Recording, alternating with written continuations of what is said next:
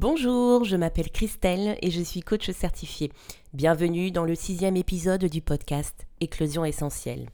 Ici, je vous propose des pistes de réflexion vous permettant d'aller en direction de vos aspirations professionnelles. Dans cet épisode, j'aborde la question du changement, puisqu'il demeure au cœur de nos vies. Tantôt nous le subissons, tantôt nous le provoquons. Nous pouvons parfois être réticents au changement, quel qu'il soit, surtout si nous ne l'avons pas choisi. Alors quels sont les éléments qui nous empêchent d'accueillir pleinement le changement et comment peut-on en faire un allié au quotidien?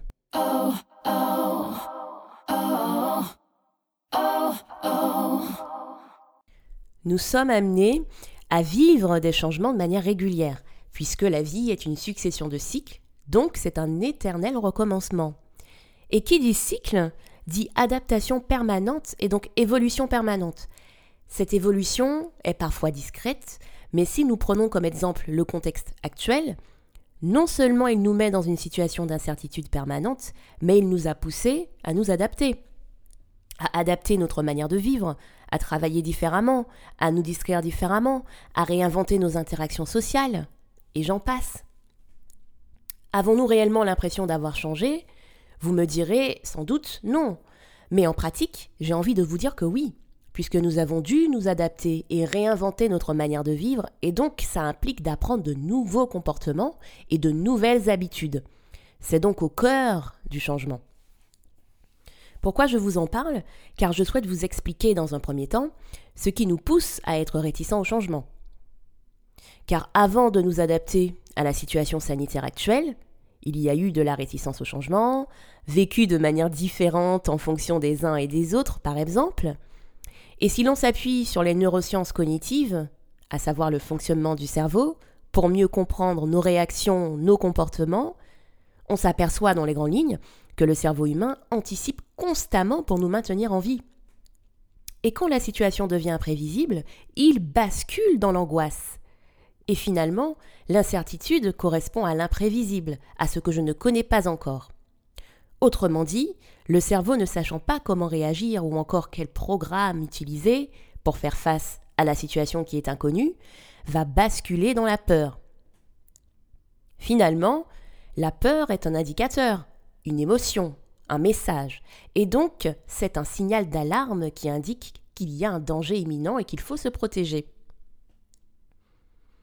Ce qui va se passer, en tout cas ce qui va laisser place à toutes nos peurs, nos angoisses, qui malheureusement peuvent nous paralyser et nous empêcher de faire face à la situation. Voilà donc pourquoi nous pouvons être réticents au changement, puisque ça amène des incertitudes auxquelles nous ne sommes pas sûrs de pouvoir faire face, puisque nous n'avons pas encore développé les comportements adéquats. Autrement dit, notre cerveau n'a pas encore développé les programmes nécessaires. Tout cela pour vous dire que c'est une réaction qui fait partie du fonctionnement humain. Il est vrai aussi que d'un point de vue purement comportemental, le changement implique, d'une part, de mobiliser d'autres ressources, de nouvelles compétences, de sortir de notre zone de confort, d'aller là où on ne connaît pas, et donc devoir faire face à de nouvelles situations, d'apprendre de nouvelles choses, de faire face aux différentes phases de l'apprentissage qui ne sont pas de tout repos. Le changement génère également la peur de l'incertitude, de ne pas savoir ce qui va se passer pour nous, et de ne pas pouvoir contrôler les situations. Donc on peut se poser des questions telles que que va-t-il se passer? Que vais-je rencontrer sur la route? Comment vais-je euh, euh, pouvoir faire face à des situations inconnues? Et j'en passe. Et il y a également la peur de perdre ses repères, la peur de ne pas pouvoir euh, s'appuyer euh, sur un socle que l'on ne maîtrise pas, puisque ce n'est pas toujours évident. Il y a aussi la peur de l'échec, de ne pas être à la hauteur, de ne pas pouvoir faire face efficacement à la situation. On peut avoir aussi la crainte de nous confronter à nos limites et de remettre en question nos certitudes pour faire face justement au changement, et donc de renoncer à certaines croyances et certaines situations pour faire face justement à ce changement. Mais alors, comment peut-on en faire un allié? Au-delà de l'aspect purement cérébral que nous venons d'évoquer, Il faut savoir que notre interprétation du changement dépend de notre perception, du sens que nous lui donnons, en fonction de tout ce qui se passe à l'intérieur de nous-mêmes. Je parle ici euh, des croyances, des peurs, de nos expériences, par exemple. Un changement peut être vécu de manière différente en fonction de la personne qui le vit.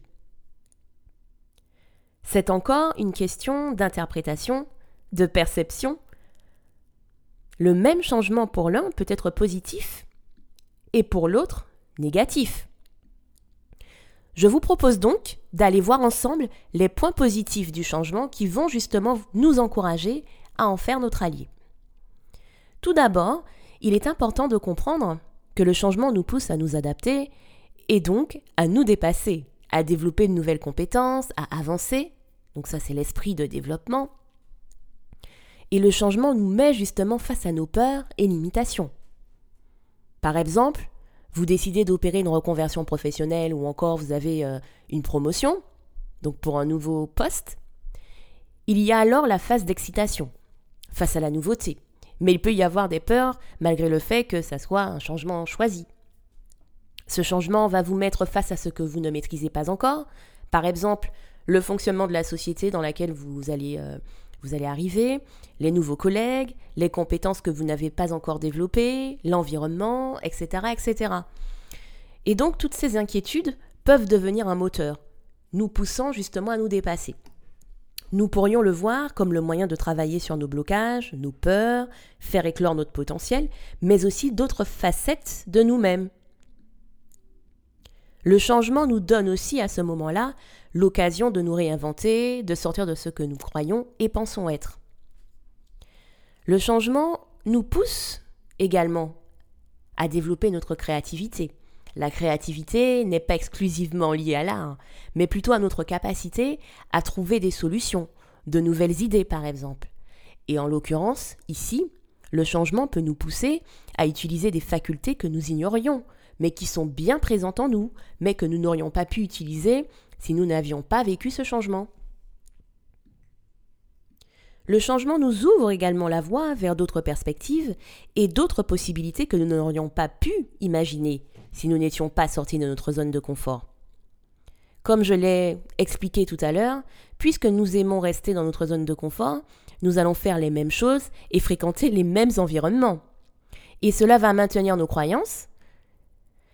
Malheureusement, cela ne nous pousse pas à voir le champ des possibles qui s'offre à nous. Et si l'on prend le même exemple de la reconversion professionnelle, donc vous allez effectivement avoir l'opportunité de vous dépasser, de vous développer. Mais si vous vous lancez et que vous décidez de vous inscrire à une formation, par exemple, vous aurez d'ores et déjà un maximum d'opportunités qui vous permettent d'aller en direction de cette aspiration. Cette formation propose par exemple, je ne sais pas, un groupe Facebook dans lequel chacun peut échanger et surtout vous offre la possibilité de créer un réseau professionnel qui va vous aider progressivement justement à l'issue de cette formation à vous développer. Ensuite, vous pourrez rencontrer d'autres types de personnes qui justement ont à peu près les mêmes centres d'intérêt que vous, vous permettant de faire partie d'une tribu qui vous soutient justement et qui comprend ce que vous vivez. Ensuite, vos formateurs vont vous ouvrir leur réseau et tout cela va vous offrir de nouvelles possibilités et opportunités. Alors que si vous étiez resté dans votre situation de départ, vous n'auriez jamais eu ces possibilités, ces possibilités-là. Ensuite, le changement permet d'apprendre à lâcher prise et à se concentrer quand il survient de manière brutale sur ce sur quoi nous avons prise et à accepter justement de ne pas toujours tout maîtriser. Car il y a toujours des paramètres que nous ne maîtrisons pas. Je ne vous apprends rien. Il nous pousse à ne pas nous attacher au côté statique des choses. Car il nous rappelle que toutes ces choses sont impermanentes et cela nous pousse à savourer l'instant présent et à vivre justement dans l'instant présent. Le changement rend également résilient et permet de prendre confiance en soi et de sortir plus facilement de sa zone de confort. Car ayant expérimenté plusieurs obstacles dans les situations euh, de changement, On finit par avoir confiance en ses ressources internes et l'on peut développer un état d'esprit de développement, c'est-à-dire comprendre que la vie est un éternel apprentissage et que tout s'apprend et se développe, c'est une question de temps. Cette confiance ne vient pas que des compétences que l'on va développer, mais d'une foi profonde en notre capacité à faire face quoi qu'il arrive.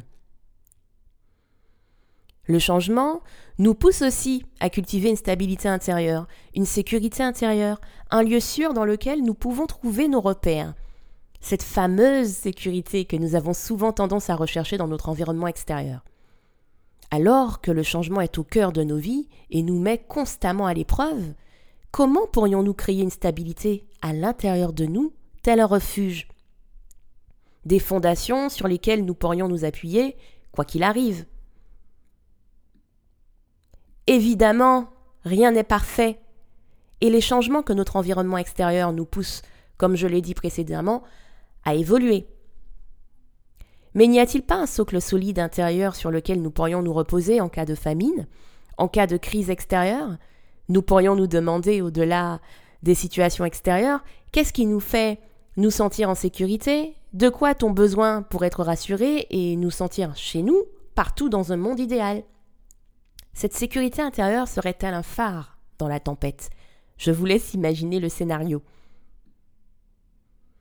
Enfin, le changement nous pousse à laisser derrière nous le passé, ce qui ne nous sert plus en termes de comportement, d'état d'esprit, de croyances, de situation ou encore de personnes. Il nous demande parfois de faire le deuil de toutes ces choses pour avancer.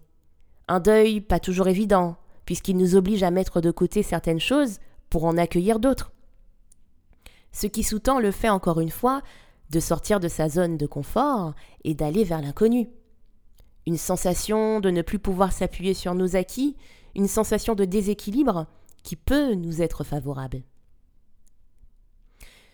Enfin, pour conclure, je dirais que le changement est finalement un clin d'œil nous rappelant sans cesse que rien n'est immuable et que nous ne pouvons contrôler les éléments extérieurs, en revanche, il nous oblige à nous questionner sur les ressources dont nous disposons pour y faire face. Et cela renvoie sur le fait que plus nous avons conscience de nos forces et de notre incapacité à maîtriser les choses extérieures, plus nous faisons face aisément au changement, car nous comprenons que la seule chose sur laquelle nous pouvons agir, c'est nous-mêmes. À ce moment, nous ne cherchons plus à trouver une stabilité dans le monde extérieur, qui est en perpétuelle évolution et changement, mais plutôt à l'intérieur de nous.